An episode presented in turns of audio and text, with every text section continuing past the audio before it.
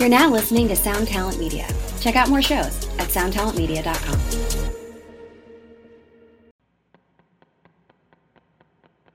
This episode is brought to you by Summer School Electronics. Summer School Electronics is a pedal company from Syracuse, New York, making incredible stuff. There are a few summer school devices knocking around the shred shed, and I can tell you from personal experience, they sound great, they hold up, and Mark is a super cool dude. The first pedal I saw from them was the Science Fair, which is a parallel classic drive and distortion. And now they've released a new parallel concept called the Class Reunion. The Class Reunion takes a 90s muff style circuit and combines it with their Trash Panda, which is like a soft clipping, high gain amp in a box style circuit. And it is a super, super versatile combination with all kinds of clipping options, parallel blending. It's really, really rad, a really cool idea, and I think you should check it out. So go over to summerschoolelectronics.com, that's summerschoolelectronics.com, and check them out today.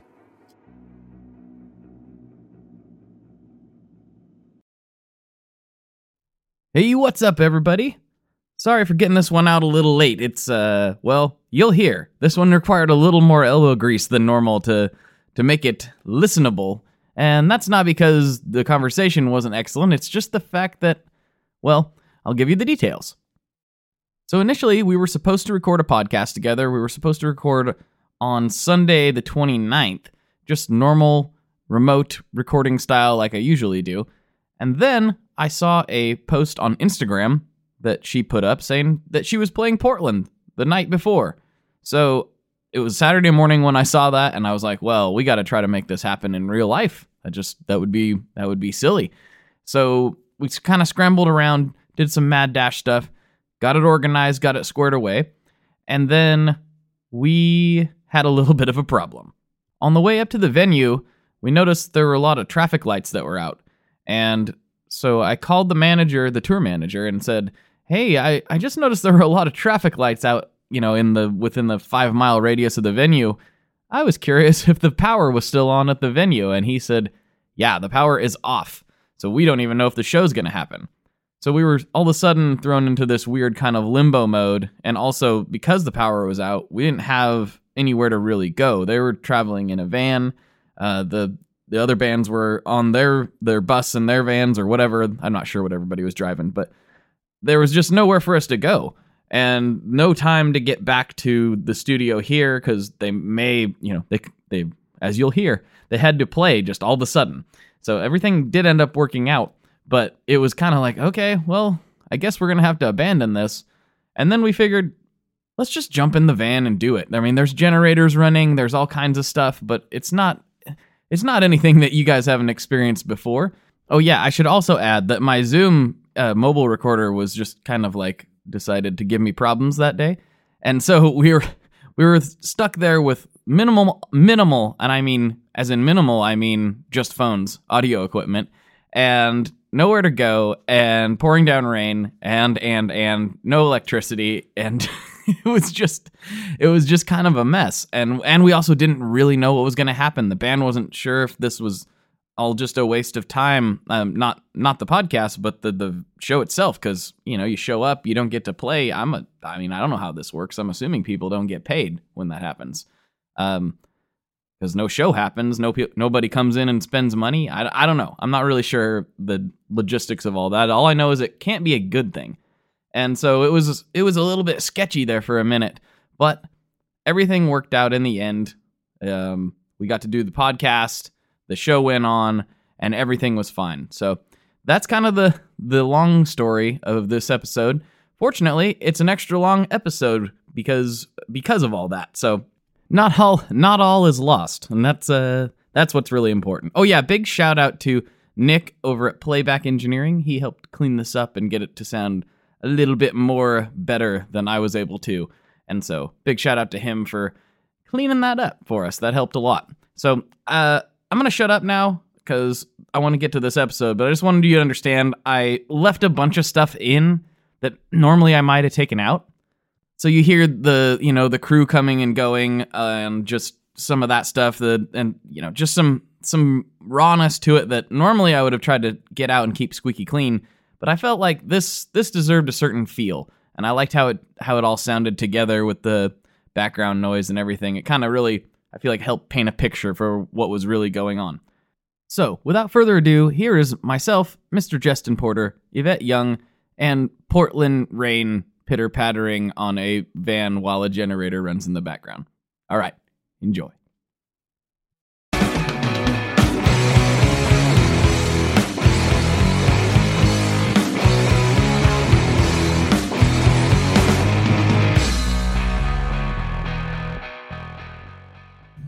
Hello, everyone. Welcome back to another episode of the Tone Mob Podcast, the show about guitar tone and the people behind it. I'm your host, Blake Weiland, and with me today I have Vet Young Hi. and Justin Porter. Yo. This is one of the strangest podcasting experiences I've had uh, in a while, I'm going to be honest. Yeah. This is crazy. Um, so I'll give a little backstory before we just get into into talking gear and nonsense here. But uh, originally, this was scheduled for tomorrow, and I noticed that you posted on Instagram that you were here Yeah. in town today, and I was like, "How did that? How did that get by my radar? I'm not sure." Uh, and so, you know, I was already messaging with your manager, and we we uh, made it happen to a venue with no power in the van, just sitting out here in the van talking Yep. about nonsense. Thanks, Lightning. Thank you. Yeah. No sound check. I hope uh I hope it's, if the show does go on, it's gonna be an interesting one. Yeah, this is going to be it crazy. should be fine. I mean, Yeah, we've done You, you we've got, done stuff you got like talented that. people. We've literally had shows where we were running late because we had a van issue, so we just drove and parked and loaded our stuff directly on stage and played. Mhm. Oh, Oh, yeah. wow. Yeah, it was it was kind of fun. I'm like, yeah, this is rock and roll. Yeah. This is what it's all about, Yeah. right? I- I just used to do load that. up and go. yeah, I used to do stuff like that all the time. So, This is a this is a sort of a road you've traveled before. Then I'm taking it. oh yeah, definitely. I think it's it's good. It's good to like be prepared for anything Yeah. and not be too reliant on having like an hour sound check and all that. right, exactly. Or you know, a quiet room. Yeah. You know, and then Yeah. we just make this is what it's all about. You know. It's cool. Maybe we can make this like an ASMR, like Oh, we're just getting Like- real and really good. People We're like, like can hear- NPR now. yeah, like freak people out really a whole lot here. So, so, no, I, I wanted to talk to you. You know, this is mostly a gear podcast, but um, I've found out lately that a lot of my listeners aren't necessarily into the same artists and groups as I am. A, a couple of reviews lately, I found a bunch of artists that I never would have listened to, and I thought we were a little more linked up uh, than we are. So maybe instead of me assuming that everybody knows who I'm talking to and what I'm talking about, maybe you can give a little bit of your backstory and uh, you know why we're talking today, and uh, you know what you're doing with the band and all that. Uh, yeah, I, I guess uh, my name is Yvette, and I play in a band called Covet. We're kind of like instrumental, proggy, post rocky. I don't really know what to call it. It's like math rock, I guess, is what we get put in a lot, and I think that's accurate because we deal with a lot of like compound meter, odd meter stuff. Um, and uh, yeah, I play guitar in that band. It's guitars, drums, and bass, three piece. Uh, and on the side, I also have like a singer songwriter acoustic project, and I also write piano music. Yes, cool. So my instruments are piano, violin, and guitar. Yes, right. And a lot of um, a lot of the guys in the Facebook group were asking. They were talking about um, you had a very classically trained background, mm-hmm. but you're obviously not doing classically oriented things now. How did have you found like ways to blend the two worlds that like make a lot of sense to you, or is it kind of an abrupt cutoff between the rock guys and the classic thing, or what? What have you noticed things there? I feel like w- one of the fun things about coming from a classical background is, um, like, I guess taking things that I like from that genre of music and trying to integrate it into rock music. I remember I watched an interview with one of my favorite composers, Olaf Arnalds. He was saying that he grew up. We have a very like similar background. Like he grew up listening to a lot of Chopin and um, like just in the classical world. His parents, his grandparents, like you know, exposed him to that. And I was I grew up listening to a lot of hymns because I grew up very Christian, and then also.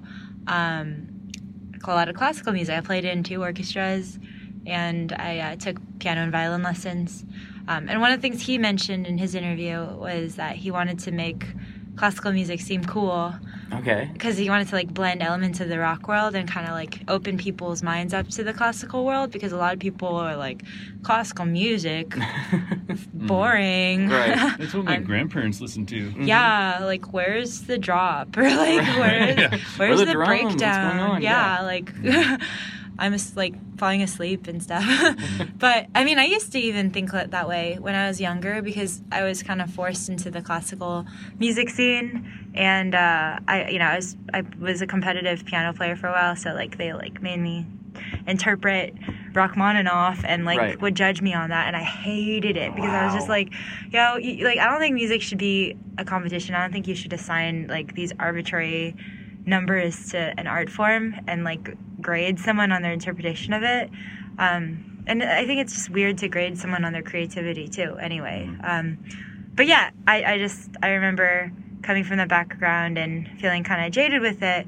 And then when I picked up guitar I um, I kind of fell back in love with music after hating it for so long um, I don't know if anyone has listened to any of my other podcasts, but I kind of spoke, touched briefly on um, how I actually got sick from being in the classical world, from like all the perfectionism and all of the like cutthroatness of that of the competitive circuit. Oh wow. It made me have a lot of anxiety and um, a lot of feelings of uh, just like nervousness for not doing something perfectly and, and, and being really, really careful about what I make and being kind of more self conscious about what I put out.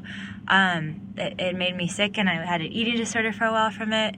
And um, I kind of get, playing guitar got me through that. Playing guitar kind of made me not only fall back in love with music, but I think it, I mean, not to be dramatic, but it literally saved my life because it made me, it was like a great outlet for me during that time. Um, and I know this is a huge tangent from your original No, question no, no, no, not at all. um, but basically to relate it back to to the question about classical music and how it uh, and my, my background in that and how it affects me now um, i no longer hate it. I no longer find it to be like tedious and boring. I actually really admire a lot of the qualities of um, in particular romantic era music. It's very emotive and there's a lot of dynamics. I think that's what i like about a lot of ambient and post-rock music is it's also very emotive and um, very dynamic. And uh, i guess my goal and what i do now is like i like the technical aspects of like some prog and some like more shreddy stuff but i find it sometimes to be very homogenous dynamic wise so Right. i think Yeah. now i'm thinking about songwriting in terms of dynamics and textures and contrast and i want to kind of bring that to more technical music it's like sneaking in odd time signatures and, and shreddy stuff in a way where you don't even know it's happening. It's like it's because it still flows. It, Mm-hmm. it still makes you feel something. It's like expressive and melodic. I think that's like what I take from my background. Um, yeah. That's- sorry. that- no, that was awesome. That was Yeah. awesome. That, I, I found also uh, touching back to like anxiety and everything and how guitar got you through that. I, I found guitar very therapeutic. Mhm. Like going through depression and stuff like that. It, Yeah. it really helps a lot.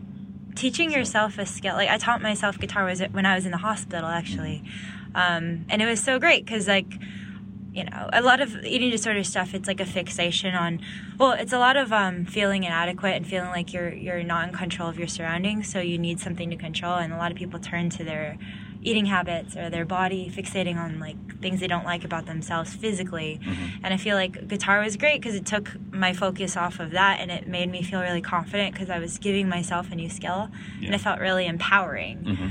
um, to teach yourself something completely new hmm Yeah. and um, I will say that I think my uh, I think learning guitar was expedited for me because I have that classical background. I was and gonna say possibly. yeah, and I think uh, I think it, the most important thing for me um, was actually my ear, like because I went through a lot of like theory training. Like I have a theory background, but I don't ever use it or think about it. The main thing I took away from that was having a good ear for stuff and ear training, um, being able to like hear harmonies and hear what goes where and being able to hear melody and replicate it immediately like that's the kind of stuff that really helped me with learning wow. guitar because i remember i taught myself just by hearing music and like teaching myself it like note by note like hearing the intervals and like how certain notes related to others, like trying to find it on the fretboard. It was really fun. It was like solving a puzzle and then like memorizing the puzzle. Yeah. Right, because it was almost like you already knew what the picture was supposed to be. yeah. So, Yeah. whereas somebody like me who starts from, uh, I think I want to learn Nirvana, dun, dun, dun, dun, it's a little bit different, you know? Like, Yeah. I, so you probably, like, because you s- have went headfirst into the rock scene, you probably have integrated with a lot of musicians that don't really have the same background as you, but end up being really incredible kind of nonetheless. Is it, is there a difference you find between, like, somebody with your technical knowledge and somebody who didn't start that way? you know, but both end up kind of at the same proficiency level. Is that if that question makes any sense? Yeah, oh, absolutely. Um, one thing I definitely take for granted is my ear. Like, I feel like a lot of people maybe take a little longer to. Um, I, I see it in I see it in a band context all the time. Like, um, I guess like sometimes when I'm, I'm writing music, like I write for the band, like every song kind of starts with my voice 1st Mhm. I kind of come with a skeleton, and they put the meat and fat on the s- on the bones. yeah. Um, but yeah, I, I kind of see it with that because I already hear like a bunch of things, and sometimes it takes other people who don't have a classical background a little longer to like be able to find the note that fits and to be able to hear the ideal harmony there or i don't know to even be able to hear where a melody's supposed to go. Like how i write is like i sing a lot I sing I sing the thing I want to write and then I just find it on the fretboard and I play it. So I come from a completely like it's actually like an untrained like I'm trained in some ways like my ear is super trained but the way I approach the fretboard is completely untrained. Like I don't know shapes. I don't really think about chord structure. I don't think about um, scales at all. I'm just like literally like la la la la la and then like like find Oh, it. wow. So That's interesting. yeah, That's it's fascinating. it's really weird. Like it's cool because it's like okay. The reason I do that, the reason I started doing that was because I feel like for everyone, the your voice is the most immediate instrument you have. Like you don't have to translate it through a bunch of filters. Like the what, what you what you sing and you say with your voice is the most. Um, it's like the most immediate thing that you have, and you don't have to like figure out how to get it. It's just uh, like already right there in front of you. And sometimes I feel like the best melodies are the ones that you can sing, be- and they're the most memorable because it flows. Okay. it's like Yeah. natural, like what you wouldn't like, you know, um, you know, you wouldn't sing like I don't know. Like a- pentatonic like a scale. pe- yeah, like I'm trying to think of something No, yeah, hard to sing. I mean, that's true. Yeah, you yeah, wouldn't do and that. the pentatonics are cool. Like sometimes it's Yeah. like what I'll do is I'll first start with what I sing, and then I'll make little adjustments here and there Mhm. to like make it more interesting. So I'll start with something really bare bones, building a melody. Like I'll start with something like super simple. Can even be an interval, Mhm. like just like maybe switching from like you know a perfect fifth um, to like I don't know like um, major third or something. like just like playing around with that, and then. Um, and then if I'll vary it up and I'll, I'll like I'll start out with something and oh another thing about singing a melody Oh, is that oftentimes I don't know why I think this is probably also maybe my upbringing with playing stuff that's a little weird meter like Prokofiev or something um, but also listening to a lot of prog and math rock growing up in college is some of the things I sing I don't even think about like time signatures or anything I just like hum a melody and like I'm like ooh this grooves and then I play it and then I bring it to practice and then I think it's in four this whole time and then I play Right. it with my drummer he's like this isn't in four I'm like oh yeah you're right like I guess I snuck like a bar of five in there Oh, or Oops. something like Yeah. or like this is actually like yeah like it's in seven and then there's like you can like phrase it in four but it makes more sense to like phrase yeah i don't know it's it's weird. So a lot of times like naturally the things i write with my voice end up being kind of like groovy but the cool thing of, uh, sorry um mathy Mhm. but the cool thing about that is um like it's not trying to force that to happen. I feel like a lot of odd meter stuff sounds a bit disjointed because it's like it's almost like writing with theory knowledge first and like trying to force like a, a time signature shift to happen. And it doesn't feel natural but then for me again like i like music to flow like a lot of classical music um particular romantic era music flows really well. Yeah. and i love that like ravel he writes stuff that just sounds like water and i love that. And it's not always in four and i think when you write with your voice um you can write stuff that's kind of like odd meter without it intentionally having it be like really tricky to count. it just happens to be not in four. Uh-huh. so Yeah. Yeah, I don't think I've ever intentionally thought about a time signature when writing a song. Yeah. But I think they still somehow always come out in four. Just Really? Yeah, I don't know, but It's, you know, it's probably because like it's a punk rock thing, probably. Yeah, you it, know. it's, it's, it has a lot to do with what you listen to. Because, mm-hmm. like, I tell a lot, like, I teach guitar sometimes on the road, and a lot of people are like, how do you even approach writing an odd meter? And in order to start, like, I always suggest listening to a lot of stuff that's disjointed. So I give them, like, examples of bands. And then I always give them exercises like, okay, you need to just internalize, like, that shift, like, shifting from five to four, or shifting from five to seven, or shifting from three to five, or something. Like, you need to, like, just teach yourself how to feel that. Mhm. And then once you have that down, it's easier. Like you, you do it artificially. Like I usually give them a chord to to finger pick, and then I have them pick, like maybe pick one version of it in three and one version it word version of it in like five, and then I have them like alternate or like five or seven. I'll just like choose like an arbitrary time signature and have them like internalize that. And once they know how to feel that, it's easier to vary up the melody and to do something else. Got it. It's weird. It's like you got to establish the rhythm first. So Interesting. beyond your like technical playing abilities, people are also, and what I guess listeners to this show would probably be most interested in is your tone is also out of control. Good. Everyone kind of, at least in our circle of uh, nerds, is like, oh, her guitar sounds are great. Oh, Yeah, thanks. like really, like That's a huge compliment. I mean, it, they really are. Like It's that was one of the first things that struck me was like, wow, she's a great player, and also, whoa, like what are we? Uh, oh, some people in on us. It's not like this is weird. This is totally normal. Three Sitting people in- talking in in a a van. van. In the That's normal. Yeah. Um, That- thank you, but yeah, everyone. they, yeah, they just. I mean, it it sounds great, but you you, uh, you seem to be one of those people that straddles the line, and I don't know if this is a something that's visible to you, but there's definitely a, a line sort of between people who care more about chops and who care more about tone. It seems like overall Yeah. sound of the notes. yeah. You seem to have found uh, a happy place with both people. So, what is uh, what is your gear looking like these days? Well, first, I, I'd like to share that that's really cool to hear because I actually, um, for the longest time, I was self conscious about tone because I come, I started playing acoustic guitar and I knew nothing about electric guitar, and I never like. There's just so many pedals out there. There's so many like conflicting opinions of what tone, what good tone is. Like some people are like, oh, humbuckers for days, and something is like, oh, like P90, like you know, like uh, Yeah. like I, I like I remember just getting bombarded with different people telling me what I should buy at first. Of course. Like a different um, dudes being like, "Oh, I think for your sound you should get this," and I like you know I just didn't know who to listen to, so I was like kind of lost for a while, um, and I knew what I didn't like. I think at first I started with um, some EMGs that were really compressed sounding. I think they're um, really active pickups, and so I just felt like they were just really compressed and I couldn't get any dynamics out of them. But I get like why someone else would want to use them. For me, it was just I like the kind of music I wanted to play is like very dependent on touch because I do I never use a pick.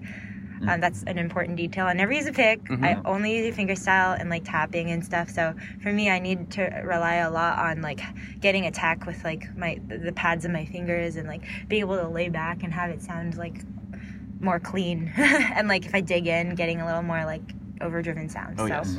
um, yeah, so that that means a lot. Uh, I think, yeah, I, I got here by a lot of trial and error, um, and a lot of just playing with knobs at home. Oh, like- well, that's the best way. yeah, that's the best way. honestly, that's like people are like, oh no, you need this or oh no, you need that, and really the best thing to do is just sit at home and Mm-hmm. work with what you have and find what you like. Yeah, there's some pedals where it's like, yeah, seriously, the best thing you can do is just plug in and play it like a toy. Like Yeah. crank it all the way up, see what it does to your tone, crank it all the way down, do that with every single knob, Yep. A and B certain things, and like make marks for where you like it. That's like how I deal with gear.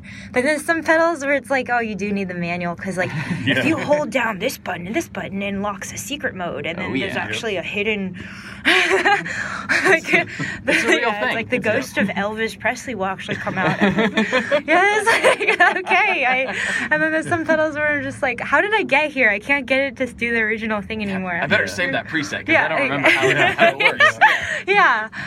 More and more I'm I'm I'm like le- okay, so more and more I divide my gear into gear that I use for live stuff, Mm-hmm. and that is not the secret Rubik's cube, cube pedals where it's like an unlock stuff, because I find that stuff gets really messed up in transit sometimes, and and things glitch out a lot live, and I can't afford to deal with like a problem with Oh, like sound check time. oh is We it, gotta go. is it Yep. oh okay right. all right Sorry, guys. Power's back. okay All right. Wait, can we bookmark this in after Yeah. okay Yeah, we can. Uh, we'll just stop it there. okay sorry And in the interest of keeping this audio experience as close to the real deal as possible, I'm going to put a clip in right now that's uh, just a short 20 second clip of the band sound checking, and then we will continue the rest of the podcast. But I thought this was a good opportunity for some of you who haven't had the chance to check her or her band out, and this will give you just a little taste of, of what we mean when we're kind of using some of these weird descriptor terms we use to describe their playing. So here you go.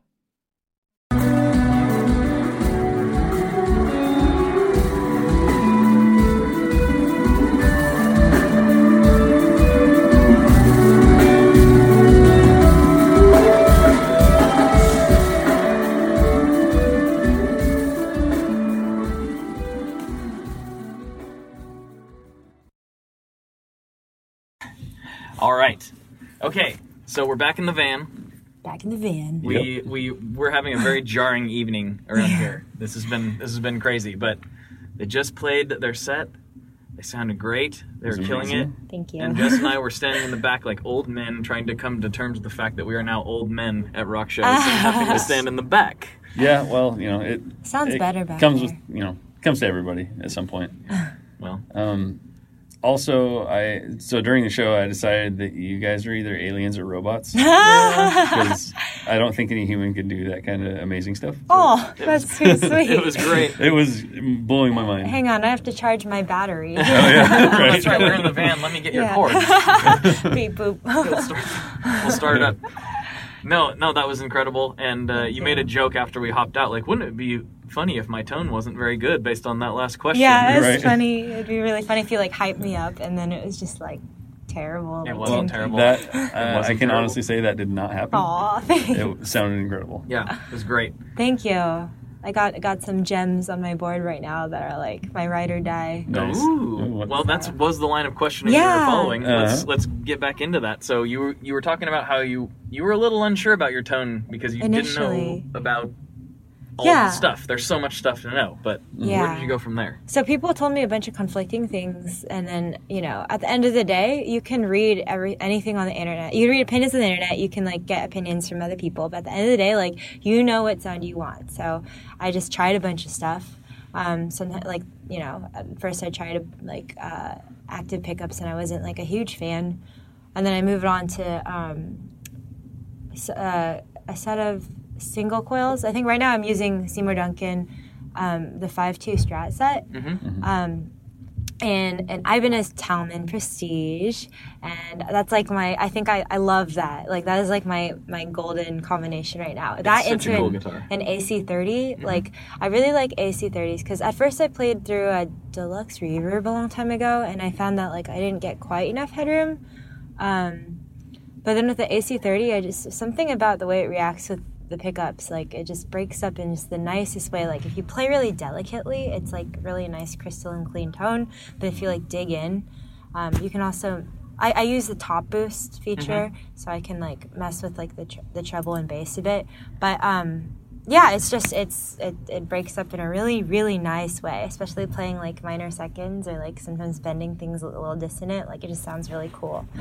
Um, yeah, I, I that's like my go. Like a lot of people ask me what my rig is on Instagram because uh, on my videos they like the tone there, and I'm proud to say it's just direct into amp. Like I don't run usually if I'm not if I'm not doing a pedal demo if it's just clean, I'm just Seymour Duncan five two Strat set into an AC10 with just a smidge of the built-in reverb, and um, I find that, that that's like my favorite sound. Like I don't I don't play with a compressor at home. I don't practice with a compressor. I feel like it makes me coast a little too much, um, and it makes it like it smooths it out a little too much so that I like I, I want to be able to play it.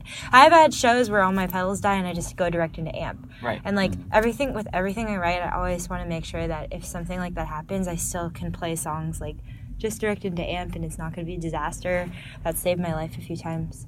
Um, but yeah, so that's like you know my baseline rig, and then right now on my board.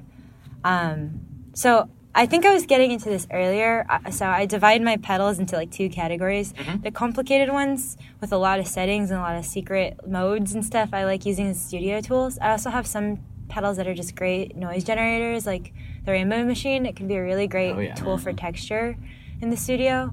Um, I have uh, the Mantic Flex, which is another really interesting noisy pedal. I'm I'm, I'm definitely going to try to play with that on the um, on the new record, which we're going to record soon. Oh. Uh, got the Meris Ottobit, which is a really fun. I, I have one setting on there that's like pretty melodic, but everything else is like cool glitch noise that I'm also planning to play with.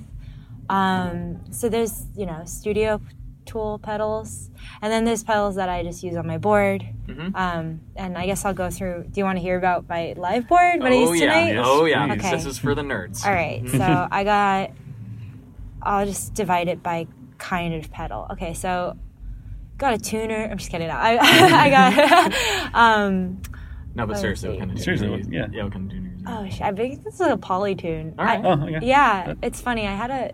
A lot of people use that. Yeah, I had a pitch black that everyone like gave me shit for, and then like the knob like sunk into the enclosure one show, so I had to buy a poly. It was cool. Um, I know my bass player swears by the Sonic Research. Is that called yeah, Sonic, Research. Mhm. The, The turbo. strobe, the yeah. strobe tuner. Is Oh, that what yes. it's called? Mhm. Strobe tuner. At first, this freaked me out. I was like, I don't get it, but then I don't know. Like, I get it now. I think I still like using like a non-strobe style tuner just because it's easier for me to see. It's like fast. I, I read it faster, and Yeah. like when I'm tuning live, I just want I need it quick. Um, and then I have uh, let's see tone sculpting things. I have an EQ pedal. I have an MXR 10 band EQ.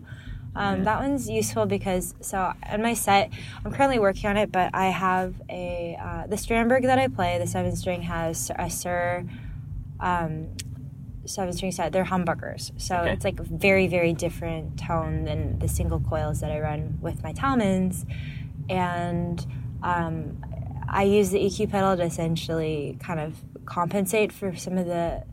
Um, I lose a lot of brightness with the humbuckers, and I find that they're more bassy. So I kind of just like push cer- the um, certain brighter frequencies up, and then I like tone down the the lower frequencies. Um, and yeah, it kind of just helps smooth out um, the the radical shift in tone when I like when I switch guitars, and so the sound person doesn't have to compensate as much.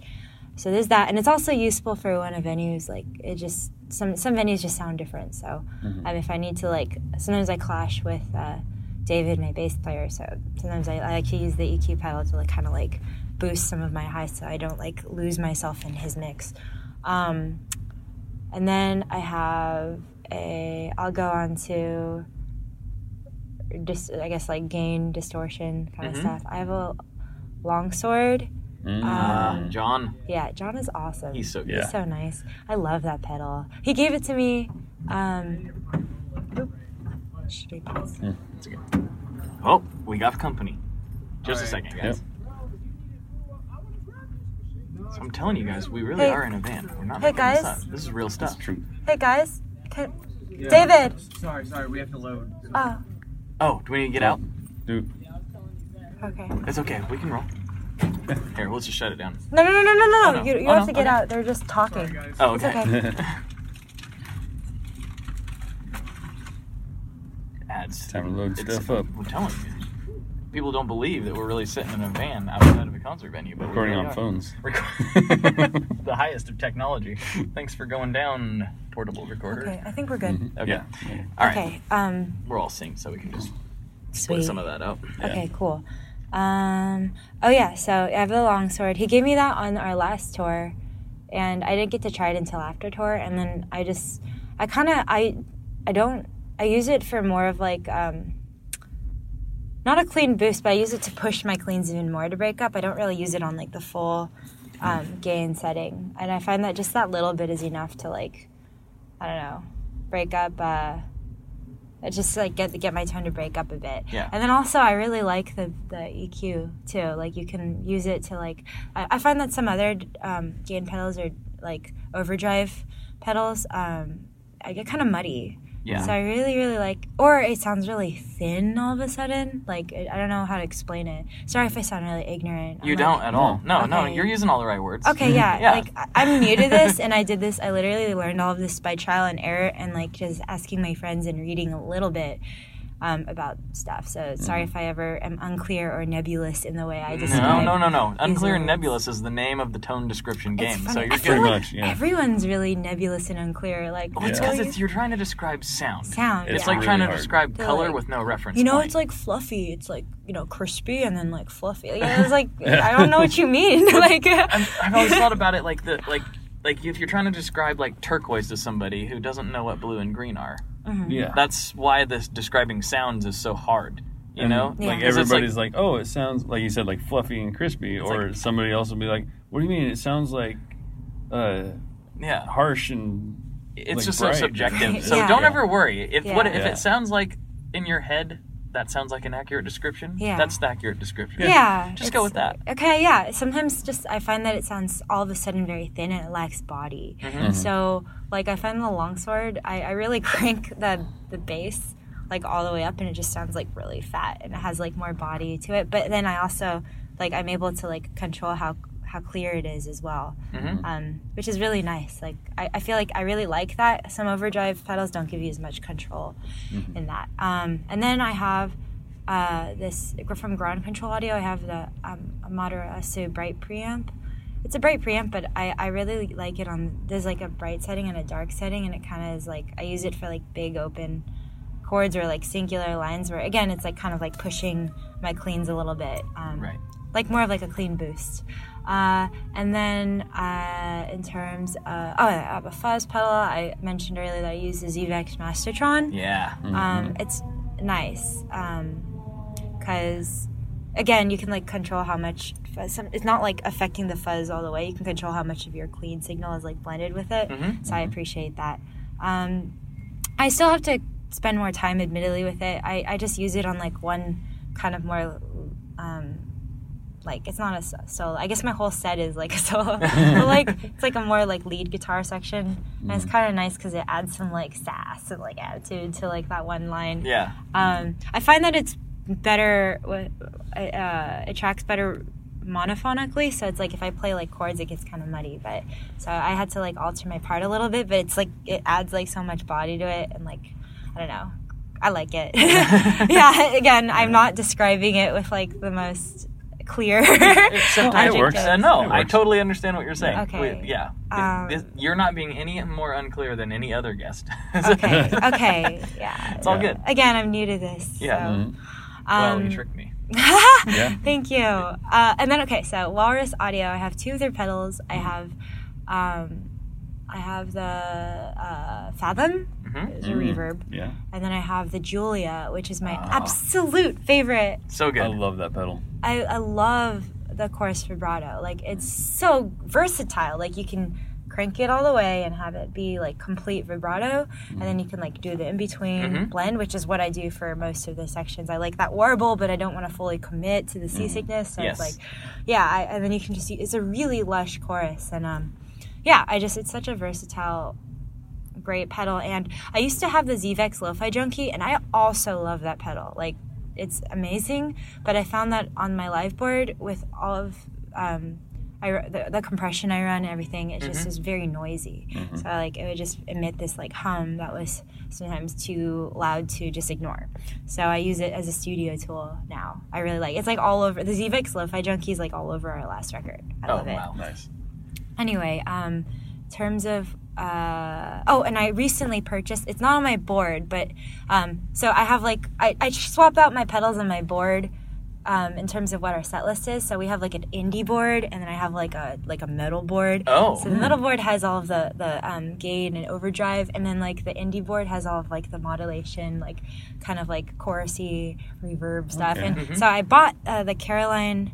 Um, FX uh, somersault. Oh, recently on yes. last- and I Uh, love that thing. It's so great. Caroline and, and Philippe are uh, Yeah. are podcast favorites. I love here. Oh that yes, company. They Oh. make so much cool stuff. such cool stuff. Philippe's an amazing, amazing, intelligent human too. So, Yep.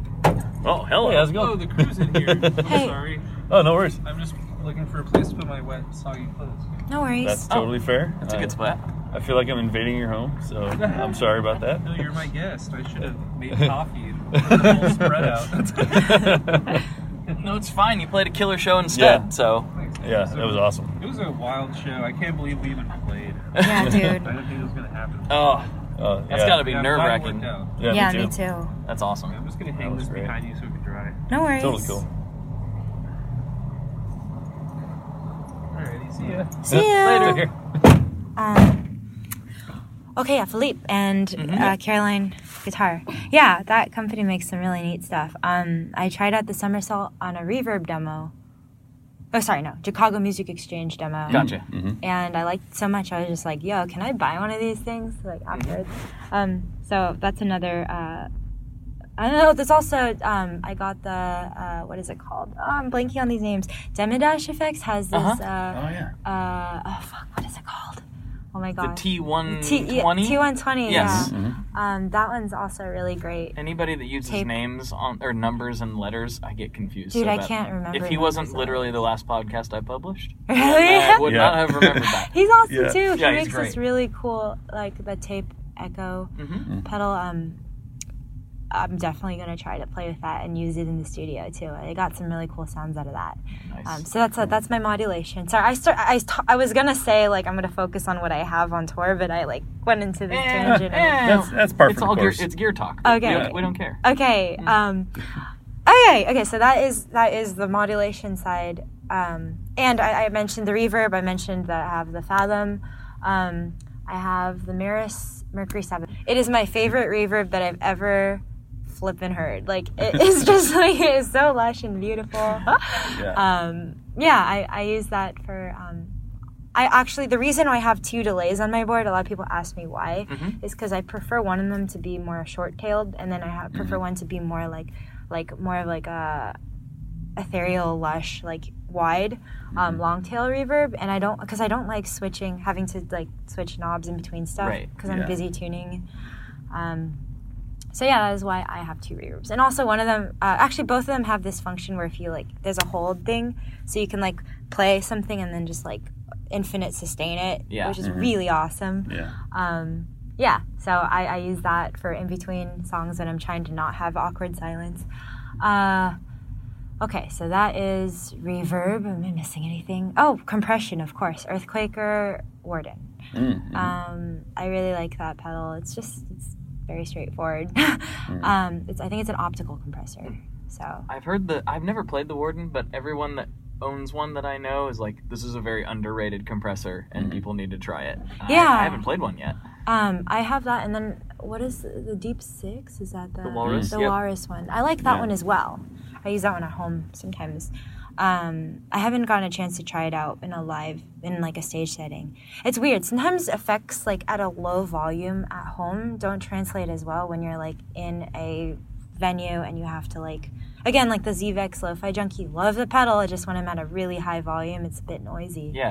Um, and, and, and I don't like, personally, I'm not a huge fan of gating my stuff because I find that it does affect my tone. Mm-hmm. Um, yeah, I just, I, I it's kind of hard to, and, and a lot of people like give me crap for like my single coils, just like the hum and, and mm-hmm. all of that. But I kind of, I like it. Like, do I, too. I, am kind of the same way. it make I, if it's really quiet. Okay, for instance, like my Strandberg, I- the humbuckers are super quiet. It makes me feel weird, like I'm not like I'm not playing an instrument. Or instrument. something's not plugged in. Yeah, something's not what's plugged in. going on? Yeah. And it, like honestly, I really love like the, people are thinking I'm nuts, but I love the way it fills out the sound too, and like Mm-hmm. it kind of like like there's no like deafening silence. It's just like it has character to it, which I like.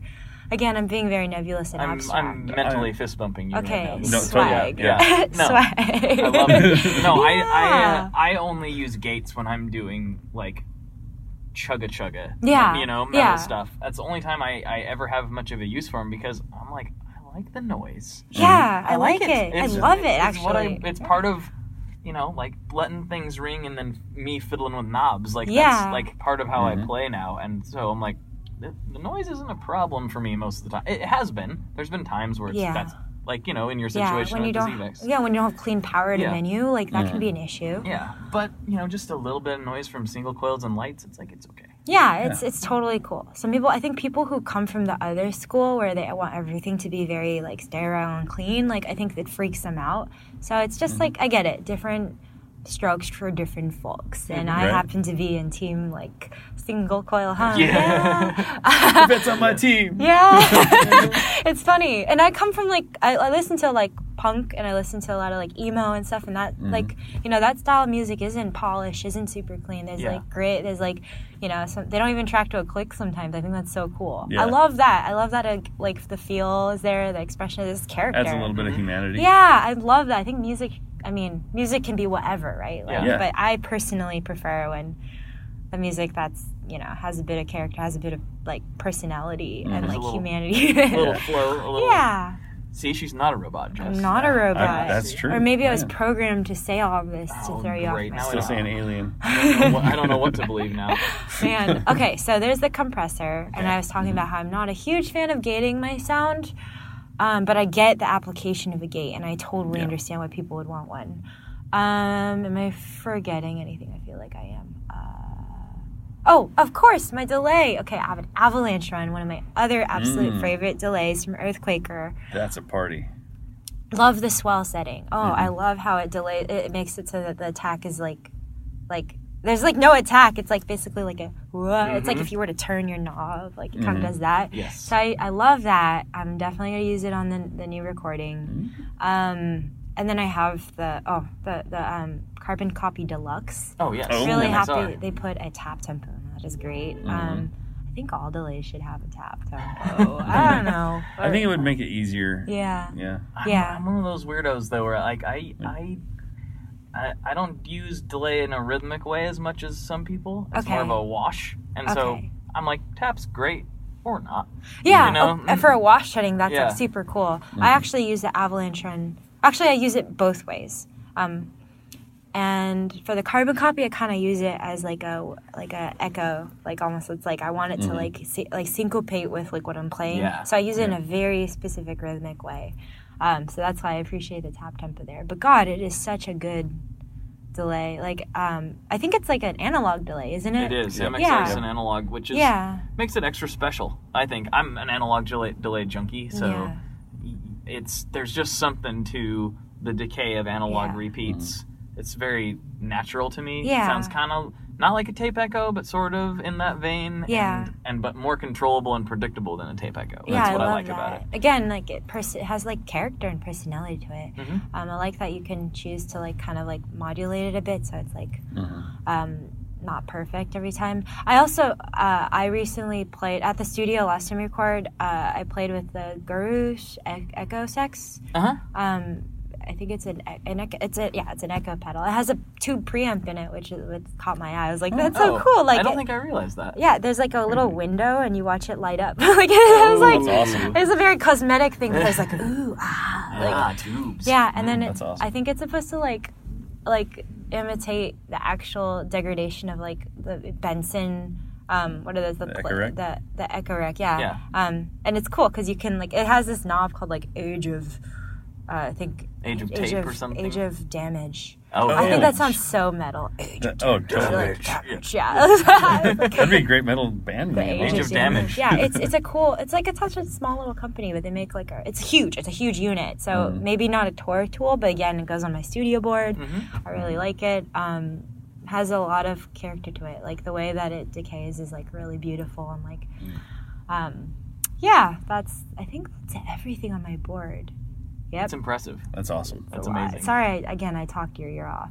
I, Yeah, I'm how really dare ex- you? How dare you talk on a podcast? I'm so excited to talk about all this. Like, I, I I still love music despite playing it for so. Right. That's Yeah. the weird thing That's about good. it, right? Is it, Yeah. it tends to not really go away. yeah. The love is there. And the more I feel like I've learned so much the past year. Just every time I tour, every time I do a demo, I am a huge fan of doing pedal demos actually because I feel like it forces me to really study what I'm doing and to really be intentional and deliberate about the way I'm using it.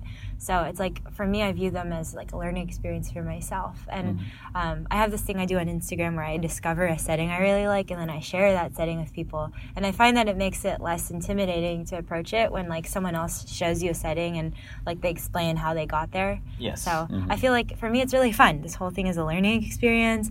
It, it, it was intimidating me at first because I was like, oh, there's like so many knobs and like, you know, again, like gender is also a factor because I feel like there's not a lot of like girls who talk about this kind of stuff and like there there are, but like I feel like it's definitely like sometimes I felt like oh my gosh, like guys understand this more. But then now I'm realizing that nobody really super understands it. Everyone's no, just no, like, no, no, no. I'd, I'd say Oh, guys no. are kind of dumb. yeah. If we've if we've tricked you into thinking we know what we're doing, that's not that. No, no, no, no. yeah. No, no, Sorry, but I I, didn't mean, mean to. It, it's it's part of the reason I wanted to get you on the show. Is like um, I like talking to any kind of musician, Yeah. anybody who's interested. But uh, I'm tired Yeah. of talking to only dudes. Yeah. I mean, I Get a think different perspective, you know. Exactly. And I'm like fully transparent in the fact that like I'm I'm not like an expert on this. I really got here just by trial and error and just by like figuring out what I like and what I don't like. Um yeah, and and so I feel like the more I learn about this stuff, the more excited I, I get to like talk and like learn more from other people. Yeah. Mm-hmm. Well, you know, this is probably a good point. Uh, not to make an uh, awkward segue, but we have some questions from the Facebook group. Okay. If you are Oh, interested, yeah, I didn't even know there was a Facebook into- There's group. some Oh, yeah, Facebook. there Oh, boy. Oh yeah. Okay, let's There's go. some excited. There's some excited stuff. Let's see how many. Uh, okay, this is well, Del, This is a valid question because I'm sure a lot of people ask you this. How many times a day? Emilio Rizzo wants to know how Hmm. many times a day does she hear when I watch you play? I want to quit playing guitar. oh, that comment always makes me sad because I'm like, I don't want to do that. Like, my whole thing is music for me has been such an incredible outlet and like such a. I'm really timid and shy by nature, but I feel like playing guitar has really pulled me out of my shell um, because I have to be in front of people, and it's like.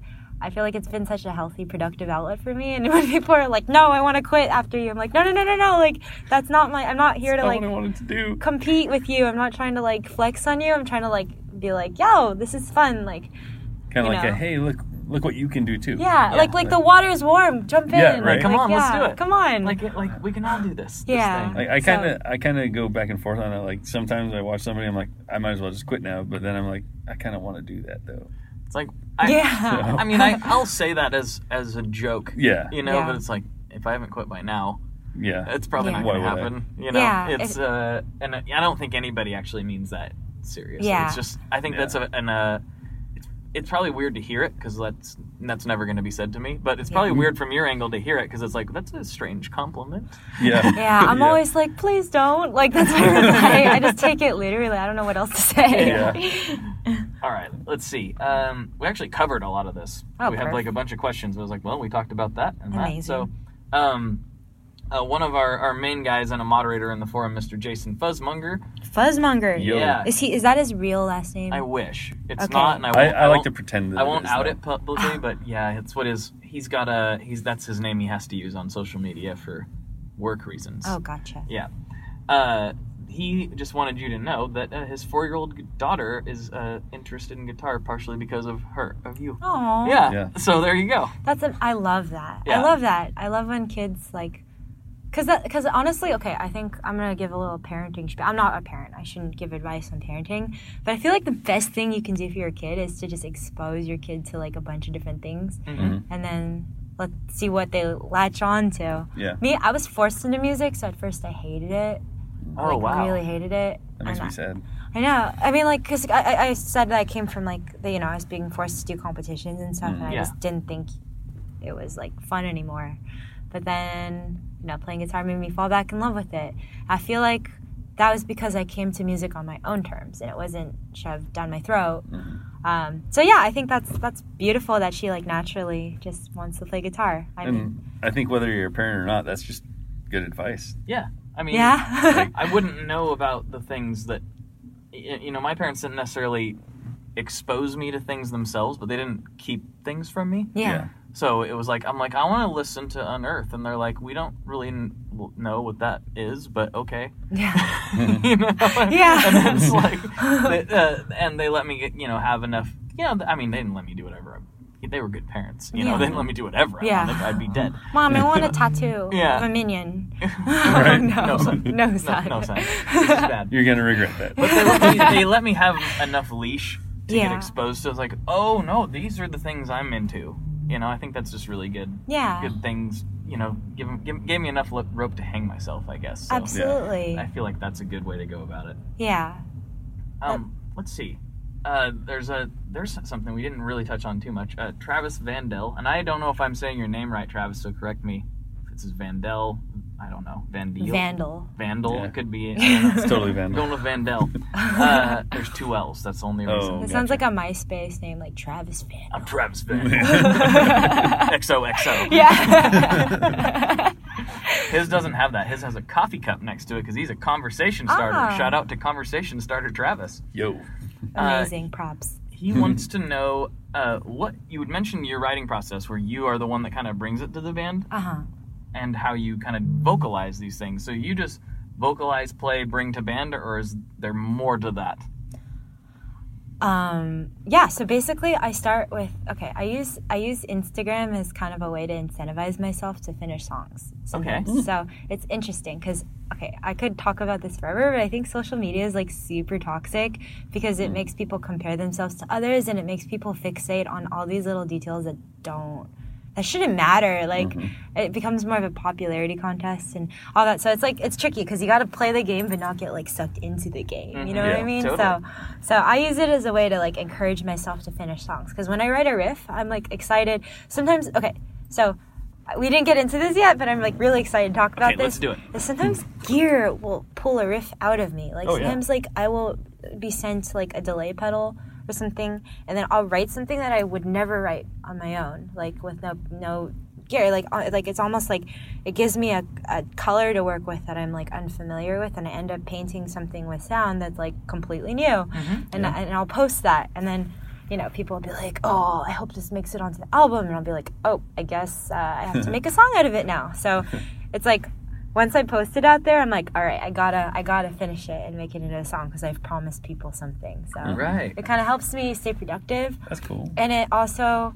Uh, the, the tricky thing with that is, is I, I feel like a lot of people share this sentiment is that it's tricky to have the discipline to, to, to flesh out a riff and transform it into a song. It's easy to just write riffs all day, but then it's hard to like actually make like a cohesive thing that from start to finish. Um, Yeah. so that's where like discipline and like me singing stuff comes into play. So I'll take a riff that I post onto Instagram.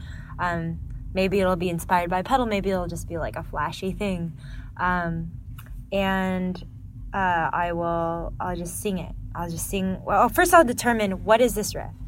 Okay. So this sounds like a like a climax. This sounds like an intro. This sounds like a like a chorus section, or this sounds like the outro of something really epic.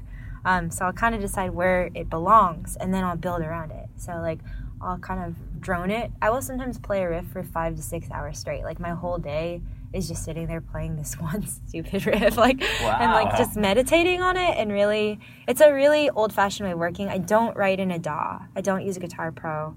I literally just play the riff until it's like internalized into my muscle memory. And in that sense, I'm, I'm working, I'm writing a song well, practicing at the same time. So I'm like knocking out two birds with one, I don't like that expression. Feeding two birds with one loaf of bread. Yeah. like, um, but yeah, so it's like I'm getting my practice in. And by the end of that day, I'll have like an, an entire riff written and I'll already know how to play it perfectly. It's like I can play it in my sleep, you know.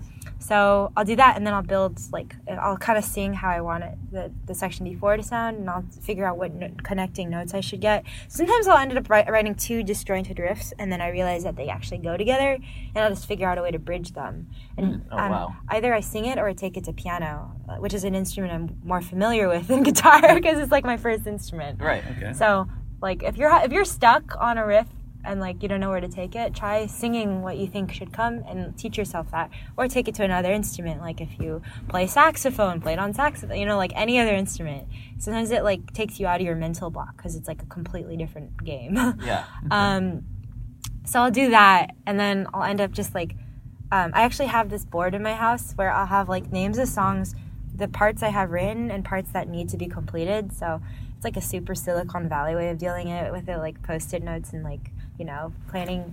But it also gives me a visual to see how complete an album is. Like I can see like what's missing and what needs to be done just from this Wow. post-it note board. It's kind of like a very analytical, logical way to approach stuff, and it keeps me organized and it keeps me disciplined to not write riffs forever.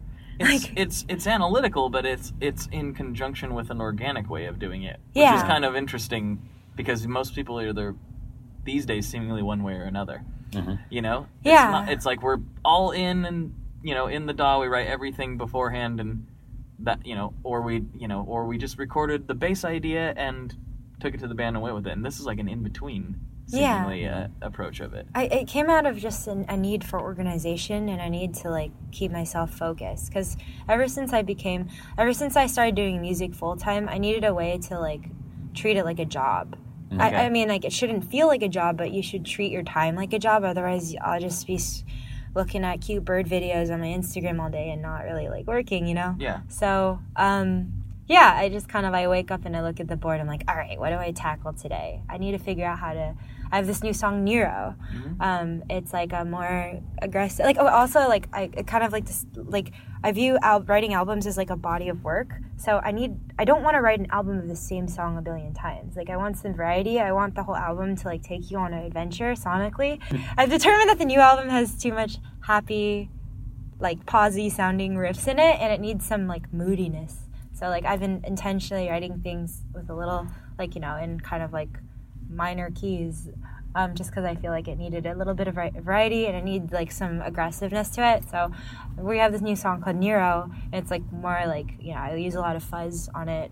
Um, and it's just missing i have the first three quarters of it and it's missing a bridge to this last you know that band Oceansize? Mm-hmm. Okay, I love Oceansize. And that last riff is like super a la Oceansize, but I just can't figure out for the life of me how to get from this section to that. So that's currently the most pressing issue on my board is how do I connect this? But I've been like humming it to myself every day.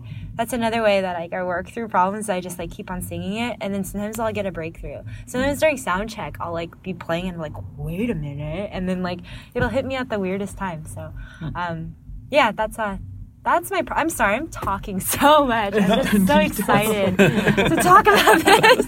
No, this is Yeah. wonderful. That's- that's no, a this perfect is outlet great. for it. This Yeah, is, this is what it's all about. Songwriting is is my true passion. I love it. That's Um, awesome. It, it- it's just so fun when you finally solve a problem. Like when you figure out how to put that last connecting piece in it, and you step back and it's complete and it flows. It's like such a satisfying feeling. And then when you Yes. learn it and you play it the, for the first time with your band all the way through, and you hear what they add to it, like that's amazing. Oh, yeah, I, I've just been. I'm so narcissistic. I've just been talking about myself, and then so I take so I take the thing I've written and I bring it to my band, and they put their voices on it. Um, and that's always a magical moment because it's like you'll hear stuff. I'll they'll hear stuff that I didn't hear, and then my my drummer Forrest will put a beat on it that I never. I like it just reframes the riff. And it kind of like rephrases it so that it, it feels different than like how I, I intentionally wrote it. So sometimes it's like a fun way to like it like offsets the, the actual groove, so it's like a fun way to like vary it up. Hmm. I don't know. It's it's super fun. I think playing in a band is awesome. I- It is. It is. It's a, it is awesome. People ask me why I don't because I write the songs. They ask me why I don't go solo because there's like I don't want to just like reproduce with myself. Like I want to like make something collaborative and it's really fun like coming together with ideas. Even though like maybe like the songwriting process itself doesn't start collaboratively, it becomes collaborative when people put like the muscles and the Yeah. meat and the fat on the skeleton guts. that I the guts. Yeah. Yeah. Get them in there. Yeah, it's super fun. Gotta Yeah. have the guts. So that's my process. Sorry Yeah, for the definitely. long-winded answer. Oh, well, yeah. Well, my gosh. That's- yeah, that's those are just what we needed. Yeah, don't you Okay. dare ever talk on this podcast again. It's gonna be a terrible thing. Um, yeah, I think we got through the bulk of the uh, the Facebook questions actually, Sweet. because we'd we'd already We'd just, already we'd already co- because I was them. a little blabbermouth and just talked about. It's perfect. That's awesome. It makes my job so much easier. Great. It just, it's also- just like so. Tell me. You know, the hardest part though is is when people are like, when they say, "I'm like, hey, yeah, so tell me about your rig." Like, well, I play a Strat, and uh, Uh, and that's a else? wrap. I'm like, that's it, huh? All Yeah. right, okay. Cool. Tell me about your mother. You know. Like, yeah. Yeah. Oh, one thing I wanted to say, I think it's important to, to, to say is that like I guess like I want to talk about a struggle that I had like initially with like Instagram posting risks and songwriting. Yeah, please do. I feel like again, Instagram is a place where I feel like I kind of initially I kind of burst onto the scene like like you know this technical tapper person and I mm-hmm. felt like I had to live up to that all the time and I started writing because I, I felt like I had to just be flashy and impress people. I'm like you know because people knew me as like this flashy tapper person. And you know I kind of pigeonholed myself in a category where it's just like very technical. People like would describe me as technical. But it's weird. I felt like I, I was like having an identity crisis because I was like yeah I guess what I do is technical but like that's not where my heart is. Like um, remember you you asked me earlier you were like you know some people care about technicality some people care about tone Yeah. I actually feel like my heart's more in the tone category. Like I care more about emotiveness and like Yeah. you know painting a picture with music. Um, but I feel like I was put in this category, and it's a cool category to be in because it like it's tension grabbing. But I started writing to like appease people from that category, and I felt like it wasn't true to me. So um, you know, for a while I, I kind of felt like I would only post flashy stuff on Instagram. And what really helped me was starting to experiment with like this is when I didn't even really use pedals. Like I'm really new to the whole like Stompbox pedal game. Um, and so when I started demoing pedals more, I realized that like some of these effects actually sound incredible if you just let the, the effect do the work. You don't need to play something flashy. Like it's actually better if you lay back and you let it breathe. Like a delay, for instance, like if you play something really notey, you're not gonna appreciate the decay. Like if you just do like long drawn out chords, like, you know, more ambient stuff, you can really appreciate what what it does. So I started thinking about music super differently and I started writing less for flashiness and more for um, musicality. Mhm. And so I think if you're ever in a rut, and I, I would get in like I would get stuck with songwriting because I was like, this isn't flashy enough. So no one's gonna like it because it's not like impressive. But then I had to check myself. I was like, who cares? like music is I'm not a, I'm not here to like wow you with my finger acrobatics. Like I, I'd rather write something that's a memorable melody that you're gonna hum, that you're gonna like want to hear. you know? Um, Yes. So I feel like that really cleared my writer's block, block a lot when I stopped caring about flashiness and I just cared more about what served the song. I I can relate to you in a strange way because I've you know Instagram's like my main kind of social channel too, and it's where I in the place on the internet I enjoy the most and whatever. Mm-hmm. Um, but it, it was a long. I was posting pictures of all these pedals for a long time because I'm a pedal hoarding maniac. I feel it. And, easy. And so uh, I'm just like that. People are like, show me what it sounds like, and I'm like, there's other demos you can search for. Go Yeah. look for those because you don't want to hear mine. You know. yeah. And it wasn't really until this year when I started being like, whatever. I've seen so many bad demos. Like, I'm not going to be worse than that. You know. Yeah. And and just finally starting to put it out there, and it's like, oh. Okay, people like that too. I don't Yeah. have to be. I can just be me. I can't. I don't have to be what I thought I needed to be. you know? Absolutely. So I totally relate to that. Uh, it's just like because I was like, when I put out a demo, it's gonna be perfect. yeah. Doesn't need to be. My, my my rule for posting something is if I am genuinely excited about it, I'll post it. Like I don't care what the perception of me is gonna be. like if it's like, boo boo, do something like more flashy. Like whatever, go listen to Rings of Saturn or something. Like, you know, like, like this is not the point of like that's not the point of what I'm doing. Like I feel like just to be authentic and to be actually excited what you, about what you do, that translates way more, and that's like way more important than like anything else. Exactly. Absolutely. Exactly. There's plenty of. I mean, not to put anybody down, but there's plenty of robo shredders Mhm. that, that people don't really care about that much. It's like, wow, that's impressive, Yeah. and I need to go get a sandwich now. Yeah, I find that You know? those people do great when visually, but then it's like you look at again, not knocking it because I think it's very impressive. Yes. I, Oh, yeah. I wish I had an iota of technicality that these people had, but like you look at their streaming numbers and stuff, and it's like not people don't actually like listen to it. It's more like a wow, that's like really visually cool. Mm-hmm. But yeah, it's a presentation in and Yeah. of itself, which is fantastic. But yeah, it's, what I find I find what's impressive sometimes doesn't translate into what am I going to queue up? yeah. You know, it's like it's just more like what do I want to listen to? Yeah. Sometimes it's not that. Sometimes it is. Most of the time, it's not though. I mean, for me, Not to mention, sometimes the tone is just so grating. and It's like difficult to listen to. Yeah. So sometimes I'm like, oh, I wish like this is less trebly and harsh. Well, like, like, like what you were talking about earlier with like the the EMGs and active pickups Mm-hmm. and stuff. It, a lot of those guys use that that style That of pickup setup, and and that setup, and it's if it's not what you're into, then it's just not what you're into. Yeah. It's going to be Yeah. hard for your Like, ears I to like adjust. single coils and you know sometimes humbuckers, but yeah, usually single coils. yeah. Usually single coils. So that's what I kind of gravitate more to when I'm listening to music too. yeah, definitely. It's like it's all taste. It's all preference. Yeah. Yeah. Yeah, I mean it's all subjective. At the end of the day my opinion doesn't mean anything. Yeah. So Oh, it's, I, yeah, At the end of the day, none of anything we just said means anything. that's true. that's very What's true. it all mean anyway? What are we doing here? Nothing matters. You guys ever just wanna get kidding. You guys ever wonder about when the singularity is going to happen? yeah. We can go there. No, hmm. we've we've taken a lot of your time already, so I'm sure Aw. there's people who are more exciting to talk to outside. I'm I'm so stoked to talk about all this. It's just so fun for me. I don't know, like I feel like sometimes talking and having a discussion about this stuff this stuff helps me understand myself mm-hmm. better Yeah. and helps me be more deliberate about what I do. Like putting it out there in words.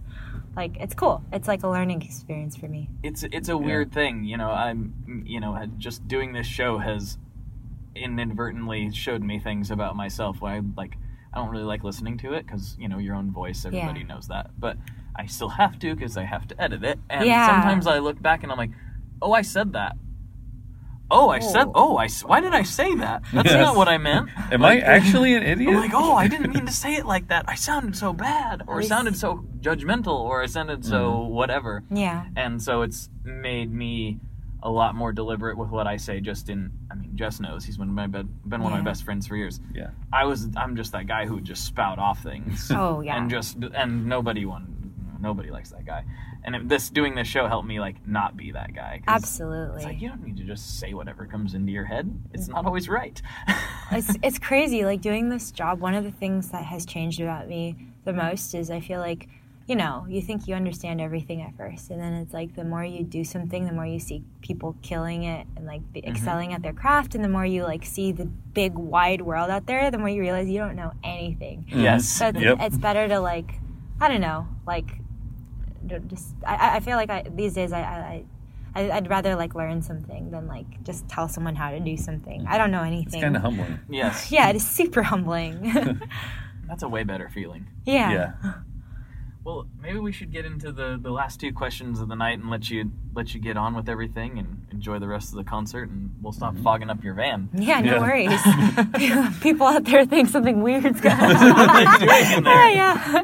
It's Portland, actually. They don't think anything Yeah, of they- it. they This is totally normal. Titanic handprint on. Oh, there you go. uh, Um, so this is this one's a little bit more fitting with the the rest of the podcast, but and maybe maybe you don't haven't answered this because you you mentioned how you, you were a little bit new to pedals, but do you have a favorite Boss pedal? You know, I. I uh, I haven't had enough experience with Boss gear. I, I've used one and I borrowed it from my bass player. It was that okay. It's like a number again. Oh yeah, a- that's is where it gets So- yes confusing. Um, okay, so there's it's it's the one. It's a chorus pedal that has four buttons. Oh, this. Oh. Oh, Uh, y- which one is that? it just The dimension. Dimension. No, dimension. C. Yeah, dimension, dimension C. C. Yes. Yeah. There you yes. go, I yeah. kept wanting Yeah. to say the CE too. Like, no, Yeah. no, no, no, no. Yeah, that one's cool. I like it. It's it's just it's simple. It's a cool like you you know foolproof. Yeah, there you go. Four buttons. You choose whichever setting you like. Yeah, which one sounds good to you? Yeah. And actually, that's a really great pedal. I mean, Yeah. Yeah. kind of they they picked the right settings in, Yes. in between. That's a good one. Yeah, it's great for if you just want chorus on a fly. Mm-hmm. Boom. All right, next question's a little more serious. And this one's uh, it's I'm sensi- ready. it's it's sensitive. Could be Let's go. detrimental. To, Yeah. you know. Okay. Uh oh. What kind of pizza do you like? Oh man. oh man. Okay. Um, I really love mushroom olive, mushroom Mm. olive, and I love garlic. I'm like proof I'm not a vampire. I will like eat an entire clove of garlic. I will shove garlic in every orifice possible. Like I just love garlic, and I love pizza with a lot of garlic butter. Oh, a lot yes. of um, yeah, I love olives as well, mushrooms. Mhm. Um, yeah, and thin crust because thin crust. Oh, yeah. Right because thick crust. I just I want to eat bread. If I want to eat bread, I would just eat bread. Right. Right? I want pizza. yes. Pizza, pizza, Yeah. pizza. Oh no, like not that. that. kind of pizza. Why'd I say that? No, how dare you? Oh, I just used the little Caesar slogan accidentally. Sleazers. Oh. What what kind of pizza do you guys like? Oh, that, that gets thrown back at me a lot. Um, I tend to go for like a New York style slice Nice. these days. I like the thin crust. Portland does have a few options in that uh, that category around, and they're pretty good. You're kind of making me want pizza. It's pretty good pizza. I can point you in the right direction. Yeah. Oof. Um, I heard sizzle pie's nice. sizzle pie's Sizzle pretty pie's good. nice. It's Yeah. not bad. It's not bad. It's not bad. Uh, it's not probably my favorite New York style slice around here. It's got to go to Checkerboard or Scottie's. Okay. Mhm. But um, sizzle pie is solid. It's very. It's a really good. It's a good slice. It's a good slice. If you if there's one around and you're like, hey, I want some pizza, it's a good place to go. Mhm. So yeah, I, I tend to go for that or like the Italian wood fired thing. Okay. I like those are my two favorite styles. All right. Unpopular opinion. This is gonna probably make people uh, upset, but I.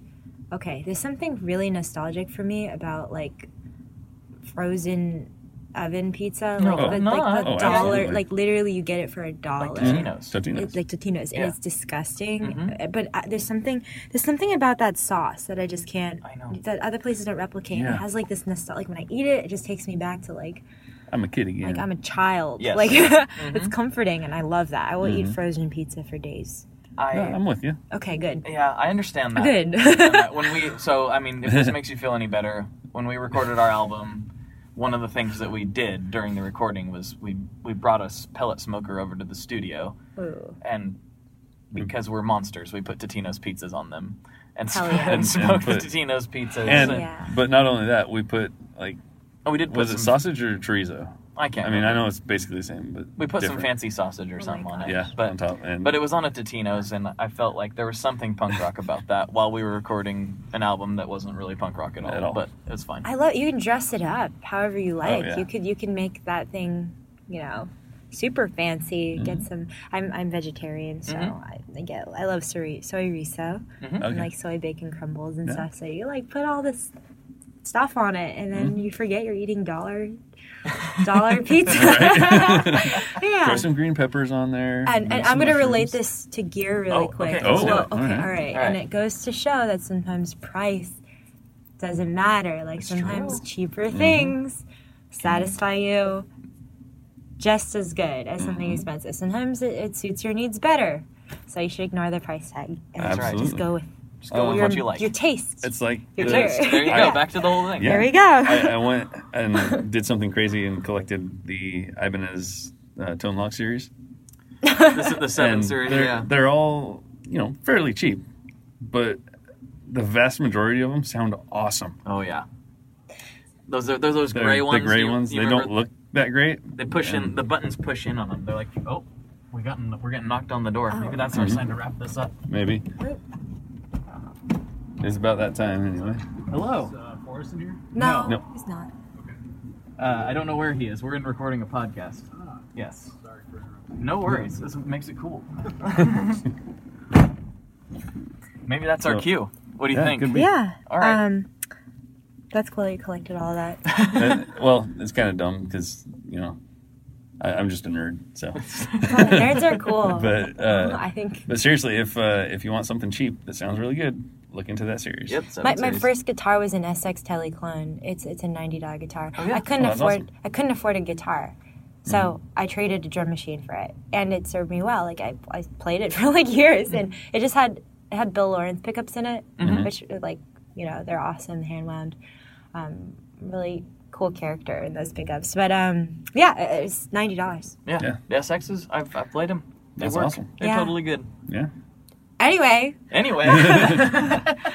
I mean, I could sit here all night, but I don't feel like that would me be. too. that I'm sorry. very I guess we got a bunch of nerds together, and this is what happens. Yeah. This is what happens every time. Yeah. Well, we'll have to do it again sometime. Yeah, I'd love to. That'd be Hopefully, great. I learned something new and I can contribute more. Uh, this was a really fun conversation. Thank you so much. This was a crazy night, and I'm Yeah. so glad it worked out. This Me is- too. Me too. now I want pizza. Oh, yeah. Yeah. I think they serve a. Really? They do. It's in- They, they got some slices in there. Gosh. I think so. And it's Portland, so I'm sure there's something for you in there Oh, if- yeah. if need be. I'm gonna eat a lot. Or I can point you in the direction of some good good spots. But, Yeah. uh, Yeah. Well, Okay. thank you. we'll go ahead and wrap this thing up. So, for everyone, this is Blake, and as always, folks, good luck and good tones. Good. This is great.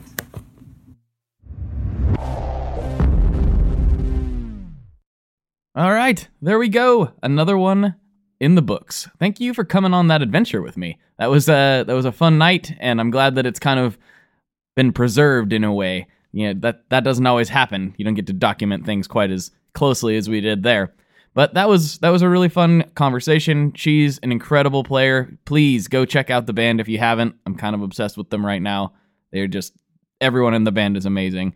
And yeah, if this was a this was a good episode for you, share it with a friend. You could tell your your friends, your family, your coworkers, your guy at the guitar store, whoever it may be. If this if this show is is something you enjoy on a weekly basis, the best way you can keep it coming is by sharing it with a friend. So please do so, and I hope to talk to you next week. Goodbye. One last thing before we totally sign off here, I just want to remind you that if you do any shopping at Stringjoy, that's Stringjoy guitar strings made in Nashville, that will help me out as well. As I've said for years, I'm heavily involved in that company, and I really do think they're making the best products on the market. So if you would like to try custom strings, go to tonemob.com slash stringjoy and check them out today. I seriously, seriously, seriously love what the team down there is doing. I help them out with all kinds of things, and by you supporting them, you are also supporting me as well. And hey, you need some strings, so why not get some custom strings just for your guitar and playing style? Again, the link for that is tonemob.com slash stringjoy, and that will take you right to their website, and you can do all your shopping through there, and that will help everyone involved out. So thank you very much. Talk to you next time. We are brought to you by the wonderful folks at Gunstreet Wiring Shop. Yes, Gunstreet Wiring Shop. I've talked about them before. I used to say based out of Bend, Oregon, but guess what? Sean moved to my neck of the woods. Sean's in Portland. Sean is awesome and has helped me with a bunch of stuff lately. And if you have wiring needs for your guitar, he can help you too. If you want to get weird with it, he can get weird. If you just need to spruce things up a little bit, there's your guy. He takes all the guesswork out of doing your guitar wiring and he makes it simple, and his customer service is top notch. And I can't say enough good things about Gunstreet as a company. I really respect Sean and what he's all about, and the product is top notch. I've got three different guitars that now have Gunstreet harnesses in them, and I could not be happier. So go to gunstreetwiringshop.com and check them out.